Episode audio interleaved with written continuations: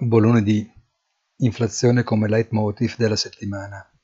Germania, Stati Uniti, Francia, Cina, Italia comunicheranno il dato del mese di aprile, anche se i mercati sembrano muoversi per proprio conto e con le proprie certezze. I tassi a lungo termine, infatti, continuano a mantenersi relativamente stabili, nonostante i continui rialzi dei tassi ufficiali, facendo conto su un calo dell'inflazione verso i target ambiziosi che appaiono tutt'oggi ancora molto distanti.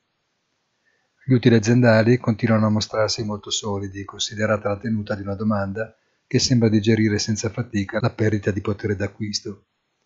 Al momento l'unica variabile fuori controllo potrebbe arrivare dall'acutizzazione del conflitto in Ucraina. Buona giornata e come sempre appuntamento sul sito easy-finance.it.